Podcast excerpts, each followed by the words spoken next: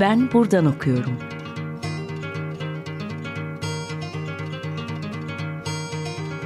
Edebiyat ve başka şeyler.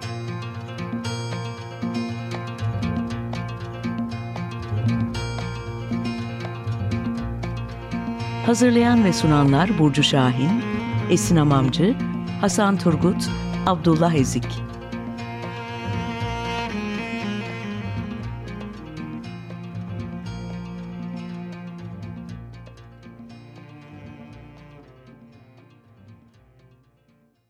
Merhaba, Açık Radyo'da Ben Buradan Okuyorum programındasınız. Ben Burcu.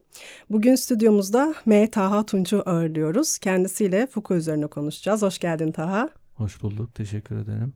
Ee, kısaca hemen hakkında bilgi vereyim dinleyicilerimize. M. Taha Tunç 2021'de başka bir eleştiri Michel Foucault'un eleştiri felsefesi başlıklı teziyle felsefe yüksek lisans derecesi aldı. Aynı yıl Mimarlar Neden Başlar Okur adlı bir derleme kitabın eş editörlüğünü yaptı. Hali hazırda Hacettepe Üniversitesi felsefe bölümünde araştırma görevlisi olarak çalışıyor. Çağdaş Fransız felsefesi üzerine çalışmalar yürütüyor. İngilizce ve Fransızcadan da çeviriler yapıyor. E şimdi biz bugün Foucault'u konuşacağız. Foucault'u konuşmakla, yazmakla, tartışmakla bitiremiyoruz. Ben bunun farkına varınca e, Foucault'dan kaçmaya da çalışmamaya başladım artık. E, kaçmak diyorum çünkü aslında edebiyat sahasından bakınca sürekli aynı düşünür etrafında eleştiri yapmak çok hoş durmayabiliyor. E, ancak Foucault yazdıklarıyla bir edebiyatçıdan galiba bana kalırsa daha iyi bir edebiyatçı olduğunu da gösteriyor. E, ve aslında daima tırnak içinde söyleyeyim kafa açan bir tarafı var. Yani ben gerçekten Foucault okumaya konuşmaya bayılıyorum. Şimdi bugün de 2021 yılından Foucault'a bakan bir tezin odağında eleştiri meselesini konuşacağız aslında. Tezin çıkış noktasında şu sorular var. E, biz bugün Foucault'u nasıl okumalıyız? Foucault bize bir eleştiri felsefesi sunabilir mi? Onu nereye koyalım ve nasıl konumlandıralım? Mesela biz e, edebiyat kökenler olarak Foucault'suz bir dünya düşünemiyoruz. E, felsefe alanında daha gri bir yerde sanırım. Yani tezinden de anladığım benim biraz buydu. Bunu bu konuyu birazcık açabilir miyiz? Hı hı. E, Michel Foucault 20. yüzyılın en büyük filozoflarından biri cidden de. Fakat söylediğin gibi e, felsefede gri bir alanı kalmasının birkaç sebebi olduğunu söyleyebilirim. Bunların başında geleneksel anlamda saf bir felsefe yapmaktan ziyade disiplinler arası hatta disiplinler aşırı bir e, çalışma yapıyor, yürütüyor. E, büyük bir filozof olduğu kadar tam da senin dediğin gibi bence çok iyi de bir yazar, lezzetli bir üslubu var. Bu yüzden önemli bir isim. E, tam dediğim bu griliğin güzel örneklerinden birisi aslında 1966'da yayınlanan Kelimeler ve Şeyler metni. Bu metin e, biraz anlaşılmaz olarak kaldığında arke yön, kullandığı yöntem yani arkeoloji üzerinden düşündüğümüzde biraz e, anlaşılmaz kaldığında 3 e, yıl sonra bir metin daha yayınlanıyor. Bilginin arkeolojisi diye ve o grilik azalmıyor daha da artıyor. Bu o yüzden güzel bir e, şey. Her yazdığında grilik artıyor. Bugün de gene bu gri alanda alanda kaçmaktan e, çok e, kendisini alamıyor. Hı hı. E, bence büyük düşünürlerin aslında kaderinde böyle bir şey var muhtemelen. Ben de tezimde bu kulaktan dolma bilgilerle oluşan Foucault imajını biraz e, imajıyla mücadele etmek durumunda kalmıştım. evet. Şimdi e, Kantçı olmayan biçimde e, şekillenen bir eleştiri pratiğinden bahsediyordun tezinde. E, bunu da açmak istiyorum aslında kısaca. Yani Foucault'un Kant okumalarından belki burada biraz bahsedebilirsin bize. Ve işte böylece Kantçı olmayan Foucault bize ne söylüyor? Ya da işte e, daha dışarıdan bakan biri olarak söyleyeyim Nietzsche'ci demek yerine neden Kantçı olmayan diyoruz mesela. E, ya da işte tezinden hareketle başlar okumalarına da değinmek gerektiğini düşünüyorum. Yani yani kısaca aslında sorumuzun kökünde e, Foucault'cu eleştiri pratiğinin temellerinde neler var?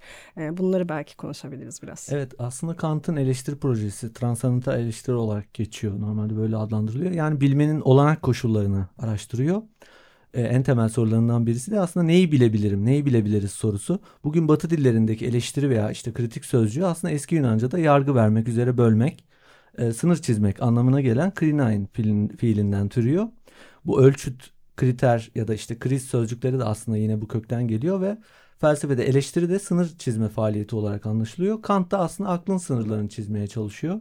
Aklı dizginlemeye çalışıyor bir şekilde. Hı. Meşhur bu aydınlanma nedir metni de aslında böyle tanınır. O da böyle anlam kazanıyor.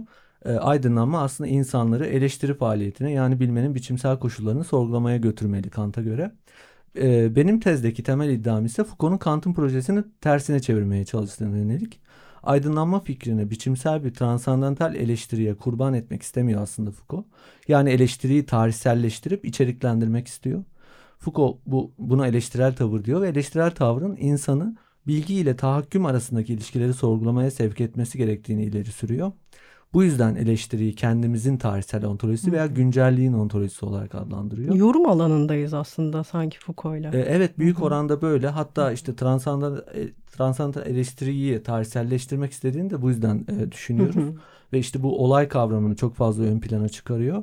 Olup biten bitenlere yönelik, e, başımıza gelenlere yönelik tarihsel bir soruşturmaya çevrilmesi gerektiğini düşünüyor Foucault. Bu yüzden eleştirel tavır insanı kendi bulunduğu dönem içerisinde konumlandırmaya, kendi öznelliğini sorunsallaştırmaya çalışan bir tavır. Bu eleştiriye Nietzscheci, Nietzscheci de denebilir tabii. Hı. Ama bence Foucault burada farklı bir Kant okuması yapıyor. Ben de bunu vurgulayabilmek için aslında Kantçı olmayan demiştim. Bu hı hı. olmayan tabirini de aslında Gaston Başlar'dan alıyorum. Gaston Başlar'la daha organik bir bağ da var Foucault'un. Ee, kendisi sadece hocası olan Canguilhem'in e, hocası olmakla kalmıyor. Aynı zamanda e, Foucault'a çok fazla ilham oluyor. Onun bir e, tabiri vardı. Descartes'çi olmayan epistemoloji diye, çağdaş epistemoloji ile ilgili. Ben de ondan hareketle aslında bu e, Foucault'u tarihsel epistemoloji geleneğine bağlayabilmek için böyle bir ifade kullanmıştım. Yani Kantçı olmayan eleştiri ifadesini kullanmıştım. Yani olmayanı konuşmakta birçok şeyi açığa çıkartacak e, zaten evet. baktığımız zaman. Ee, başlarda aslında edebiyatçıların çok sevdiği isimlerden bu arada. Demek ki çok da e, tevafuk değilmiş e, bizim e, başları ve Foucault'u birlikte seviyor evet. olmamız. Şimdi burada e, biraz da arkeoloji meselesine girmek istiyorum. Bahsettin zaten. Yani aslında verdiğin cevapların içinde hep başka sorular daha geliyor aklıma ama e, zamanımız kısıtlı. Şimdi biz edebiyat kökenleri olarak gene en sevdiğimiz metaforlardan bir tanesi bizim bu e, kazı çalışması hikayesi. Yani bir şeyin e, kökenine ulaşmaya çalışmak işte yani arkeoloji e, kavramı bizim için öyle diyelim ya da işte daha özenli, incelikli çalışmakla bağlantı kuruyoruz. Ama benim hatırladığım kadarıyla Foucault'da tam anlamıyla bu kastedilmiyordu. Yani daha çok değişim, dönüşümü içeren bir bakış vardı onda. E, eleştiri anlamında Foucault felsefesinde bu kavramı nasıl konumlandırabiliriz biz? Tam da dediğin gibi aslında Foucault arkeolojiden başka bir şey anlıyor. Arkeoloji bir başlangıç araştırması veya bir şeyin kökeninde olduğu haliyle gözler önüne serilmesi gibi bir şey değil. Hı. Arkeolojiyi aslında eleştirinin yöntemi olarak koyuyor ve eleştiri nasıl olup da yapıp ettiklerimizin öznesi haline geldiğimize yönelik bir tarihsel sorgulama. Arkeolojide bunun tarihsel sorgulamada karşımıza çıkan e, yığını aslında daha değerli toplu hale getirmeye çalışan bir e, yöntem diyebiliriz. Bu yüzden Hı. arkeoloji deneyimin evrensel yapılarını ortaya çıkarmıyor. Düşündüklerimizi, konuştuklarımızı, eylemlerimizi tarihsel olarak eklemleyen bazı söylemleri ele alıyor diyebiliriz. Hı hı. Söylem meselesi de zaten Foucault için değil mi? çok önemli. Evet kesinlikle. Nasıl şey yapıyoruz biz onu? E, Günümüzde biz anlıyoruz. söylemi biliyorsunuz. E, normalde bir hükümet yetkilisi bir demeç veriyor hemen söylem diyoruz. evet. Ya da bir yerleşik bir söz dağarcığına hemen söylem diyoruz ama burada e, Foucault farklı bir şey anlıyor ve farklı alanlardan da olsa aslında ortak işleyiş kurallarına tabi olan e, sözceler yığınını e, kastediyor Foucault. Yine soy kütüksel meselesiyle ilgili e, bir şeyler belki o arkaik ha, olma evet. arkeoloji meselesiyle ilgili e, ekleyeceklerin var mı? Evet aslında 1970'lerin ilk yarısı itibariyle e, arkeoloji kavramının kullanımını azaltsa da eleştirinin yöntemi bakımından arkeolojik, hedefi veya amacı bakımından soykütüksel, hmm. soykütüksel olduğunu ya da soy bilimsel olduğunu e, söylemekten vazgeçmiyor. Bu yüzden arkeoloji arkaik bir şeyin açığa çıkarılması falan değil. Belli bir dönemde bir nesnenin neden e, bilgimize konu olduğunu araştırmaya yarayan bir yöntem aslında. E, nasıl oluyor da mesela 19. yüzyılda insan diye bir şeyin bir bilimi mümkün oluyor ya da e, tekil bir deli fenomeni nasıl oluyor da e, bilimlerin konusu olabiliyor Hı. bunu soruşturuyor aslında. Hı hı, anladım. Evet yani konuştukça aslında başka birçok kavram da devreye giriyor bir yandan. E, her sorunun işte soruyu doğurması bir yana cevapların da tekrar soru e, doğuruyor. E, istersen şimdi bir şarkı arası verelim. E, sen ne seçtin, niye seçtin? Foucault'un çok sevdiği Johann Sebastian Bach'tan e, Goldberg varyasyonları 13. varyasyon. Piyanist ise Vikingur Olafsson. Merhaba, ben buradan okuyorum da Taha ile Foucault üzerine konuşmaya devam ediyoruz. Ee, şuradan devam edelim. Ee, Foucault'un eleştiriye bakış açısından. O kadar da yönetilmeme sanatı olarak tanımlıyordu Foucault. Buradan da aslında onun o son döneminde odaklandığı e, kendilik teknolojilerine varabiliyoruz. E, eleştiri pratiği ve kendilik bilinci arasındaki e, bağ hakkında konuşalım istiyorum burada biraz. E, edebi metinler üzerinden özellikle kurmaca üzerinden baktığımızda ben birçok kadın yazarın özellikle kendilik meselesini sorunsallaştırdığını düşünüyorum. Hatta işte benim çalışma alanlarımdan biri de buydu. Leyla Erbil üzerinden bir kendilik okuması yaptım Foucault ile birlikte. E, örnekler de çoğaltılabilir elbette sadece bu değil. E, felsefe alanında e, kendilik kültürü meselesi nasıl bir derinlik sağlıyor? Ben bunu merak ediyorum. Yani sürekli sorgulanabilir ve değişebilir olması dışında yani e, bambaşka bir konunun içine bizi attığını iddia etmek mümkün olabiliyor mu? Aslında bunların hepsi çok güzel sorular. Çünkü Foucault ta başından beri felsefenin ikili bir eleştirel girişimden meydana geldiğini söylüyor. Birincisi bir yanda hakikatin ya da doğruluğun biçimsel soruşturması yani onun bilginin eleştirel analizi dediği şey yapılırken öte yandan felsefe bir yaşama sanatının bir parçası olarak yani eleştirel ontoloji olarak kendi adlandırılmasıyla e, değerlendirilebilir. Bu yüzden antik Yunan'daki kendini bil veya kendini tanı e, düsturu ile kendine ihtimam göster arasında bir gerilim kuruyor Foucault. Hmm. Foucault'a göre Platon'dan beri felsefe bu iki yönlülüğünü korumaya devam ediyor. Kendilik kültürü dediği şey de tam da bu. Yaşadığımız çağda kendimizi nasıl konumlandırıyoruz? Bu sorun Foucault'u temel, e, temelleri antik Yunan ve Roma metinlerine dayanan bir soruşturma içerisine sokuyor. Tabi burada kendilik veya benlik diye çevrilen e, kavramdan da söz etmemiz gerekebilir. E, bu egodan ya da işte benden evet. farklı bir şey. Fransız filozof e, Paul Ricoeur'ün yine öznedeki aynılık başkalık gerilimini vurgulamak için kullandığı Latince iki tabir var. Biri idem, diğeri ipse.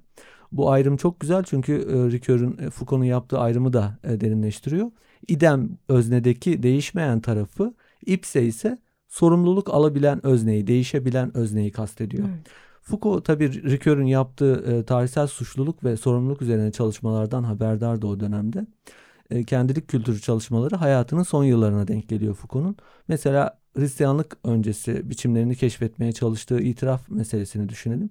İtiraf pratiğini kişinin kendi hakikatini dile getirmesi olarak düşünüyordu Foucault. Nasıl oluyordu insanın kendine ilişkin hakikati dile getirmesi hukukun dayanaklarından, psikiyatrinin teşhis gerekçelerinden vesaire birisi olabiliyor. Eleştiriyi kendimizin tarihsel ontolojisi olarak adlandırdığını hatırlayalım yeniden. Foucault'a göre öznelliğimiz farklı kendilik teknikleriyle yani teknolojileriyle biçimleniyor. Bu yüzden kendimizle ve başkalarıyla kurulacak yeni tür ilişkilerin mümkün olduğunu söylüyor.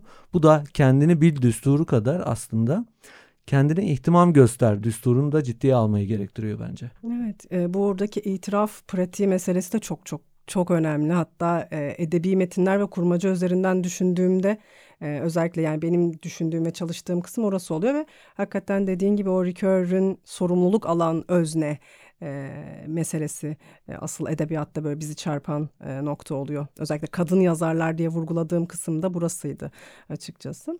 E, peki modern öznenin soykütüğü işte özne ve hakikat ilişkisi ve kendilik kültürü diyoruz ve bunlar işte Foucault'un eleştiri pratiğindeki üç aşama Foucault terminolojisiyle söylersek sorunsallaştırma biçimi. Son sorumda seni birazcık daha böyle edebiyat sahasına çekmek istiyorum. Yani gerçi bence aslında edebiyat da sahasındayız değil mi bir yandan? Yani çok Kesinlikle. da e, başka bir yerde değiliz. Felsefe ve edebiyatın tamamen birbirinden ayrı olduğunu düşünmüyorum açıkçası. Kesinlikle. Bizde ne ararsak bulabildiğimiz bir kuşak var fakat 1950 kuşağı. Ee, özne üzerine derinleşebildiğimiz, birçok kavramsal okuma yapabildiğimiz metinlerin çıktığı kuşak bu kuşak. Hatta Foucault'suz bir eleştiri düşünemiyoruz derken de benim aklıma gelen bu kuşaktı yani bu cümleyi kurarken. Ee, mutlaka başvuru kaynağımız aslında bizim. Ee, Foucault'u ve onun tartıştığı meseleleri hangi kurmaca yazarların yanına koyabiliriz diye soracağım. Ya da daha ters bir yerden de sorabilirim. Senin daha hakim olduğun alan olarak düşünürüz belki bunu. Eleştiri sahasında aslında. Neredeyse Foucault kadar eleştiri pratiği üzerine derinleştiğini iddia edebileceğimiz düşünürler var mıdır? Kesin vardır ama kimlerdir diye oradan konuşalım biraz da. Evet, çok güzel. Doğrusu benim de aradığımı mutlaka bulduğum birkaç isim geliyor şu an aklıma. Nezihe Meriç, Büsat Orhan Bener, Bilge Karasu bunlardan e, sadece üçü. Onların yapıtları üzerine acele yorumlar geliştirmekten hani biraz daha Foucault üzerinden gitmeyi tercih Tabii. edelim şimdilik. e, Foucault'un e, Raymond Roussel, George Bataille ve çağ, onun çağdaşı yine Maurice Blanchot'dan çok etkilendiğini biliyoruz biz bugün. Hatta bir yaz günü kitapçıda Roussell'in kitaplarıyla karşılaşmasını etkileyici bir biçimde aktarıyor Foucault bize. Husserl hakkındaki kitabı Ölüm ve Labir Labirentin pardon e, yayınlandığı yılda yani 1963 Fransa'da yeni eleştiri diye bilinen aslında tartışmalar e, o dönemlerde başlıyor. Foucault yine bu tartışmalara daha sonra 1969'da yapacağı bir konuşmayla yazar nedir konuşmasıyla dahil oluyor. Foucault'un 1950'ler ile 60'lar boyunca yazıp çizdiklerini edebiyat meselesinden ayırmak evet. çok güç gerçekten de. O yüzden dediklerine kesinlikle katılıyorum. Ee, bunlardan yine ikisi Blanchot ile Bataille olduğunu söylemiştim. Foucault Bataille ile birlikte aslında sınır deneyim, aşırılık ve ihlal meselelerini düşünüyor.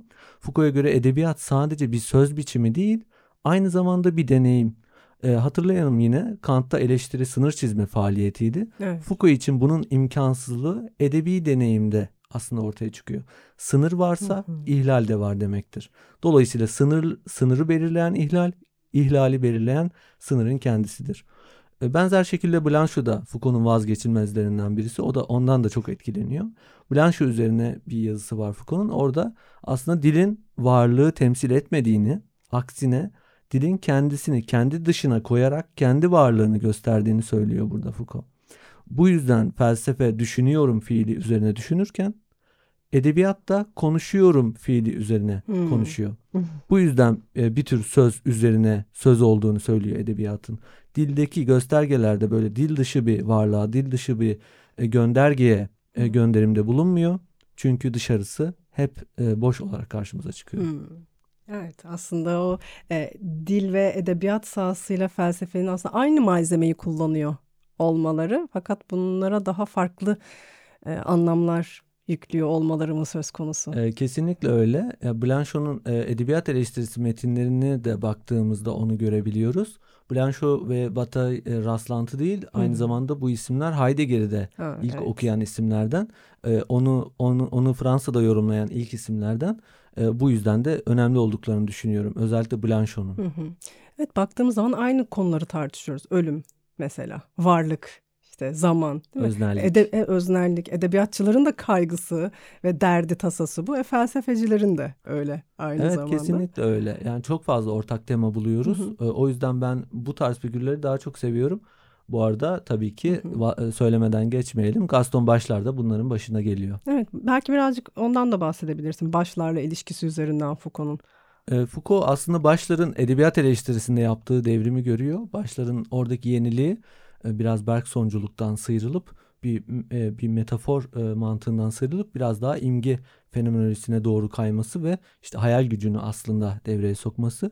E, Foucault da bunu görerek aslında ilk edebiyat eleştirisi çalışmalarında e, başların izlerini bir şekilde taşıyor diyebiliriz. evet şimdi ben böyle bütün bu konuştuklarımızı düşününce e, ve tabii her yeniden Foucault metni okuduğumda ya da üzerine bir şey okuduğumda diyeyim fark ediyorum ki aslında Foucault ile konuşuyor ve tartışıyoruz da böyle karşılıklı olma hali var. Kesinlikle. Yani o bize bir cümle veriyor. İşte biz onun üzerine düşünüyoruz, başka bir cümleye varıyoruz. Sonra birazcık daha onun yazdıklarını okuduğumuzda bir bakıyoruz ki aynı şeyi söylüyor bizimle e, aynı yere varmışız yani birlikte. E, bu durumda aslında bir arkadaşlık, yoldaşlık kuruyormuşuz gibi bir his e, veriyor e, bana. Yani yolda o esnada e, Foucault ile birlikte düşünüyor olmamız ve ulaşılması istenen noktaya birlikte geliyor olmamız e, bence işte burada bana tekrar şeyi söyletiyor. Edebiyat ve felsefenin e, o müthiş birlikteliği e, ve Kesinlikle. ayrılmayacağı meselesini düşündürüyor. Birlikte çok güçlülermiş gibi geliyor bana.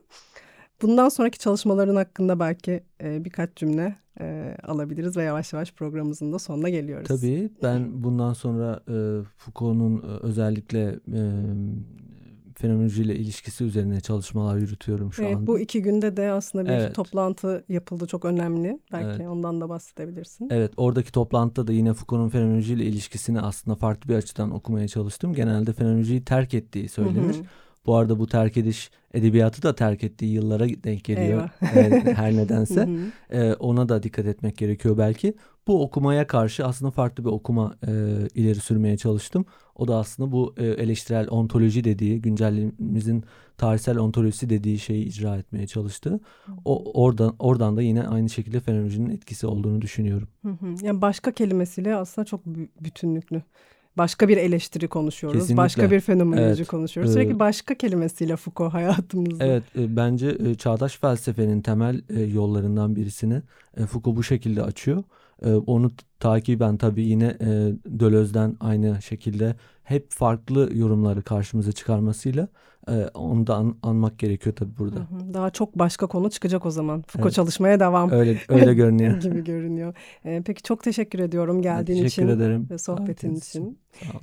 Sevgili Açık Radyo dinleyicileri, bugün Taha Tunç ile başka bir eleştiri başlığı altında Foucault'u konuştuk. Bir sonraki programda görüşmek üzere, hoşçakalın.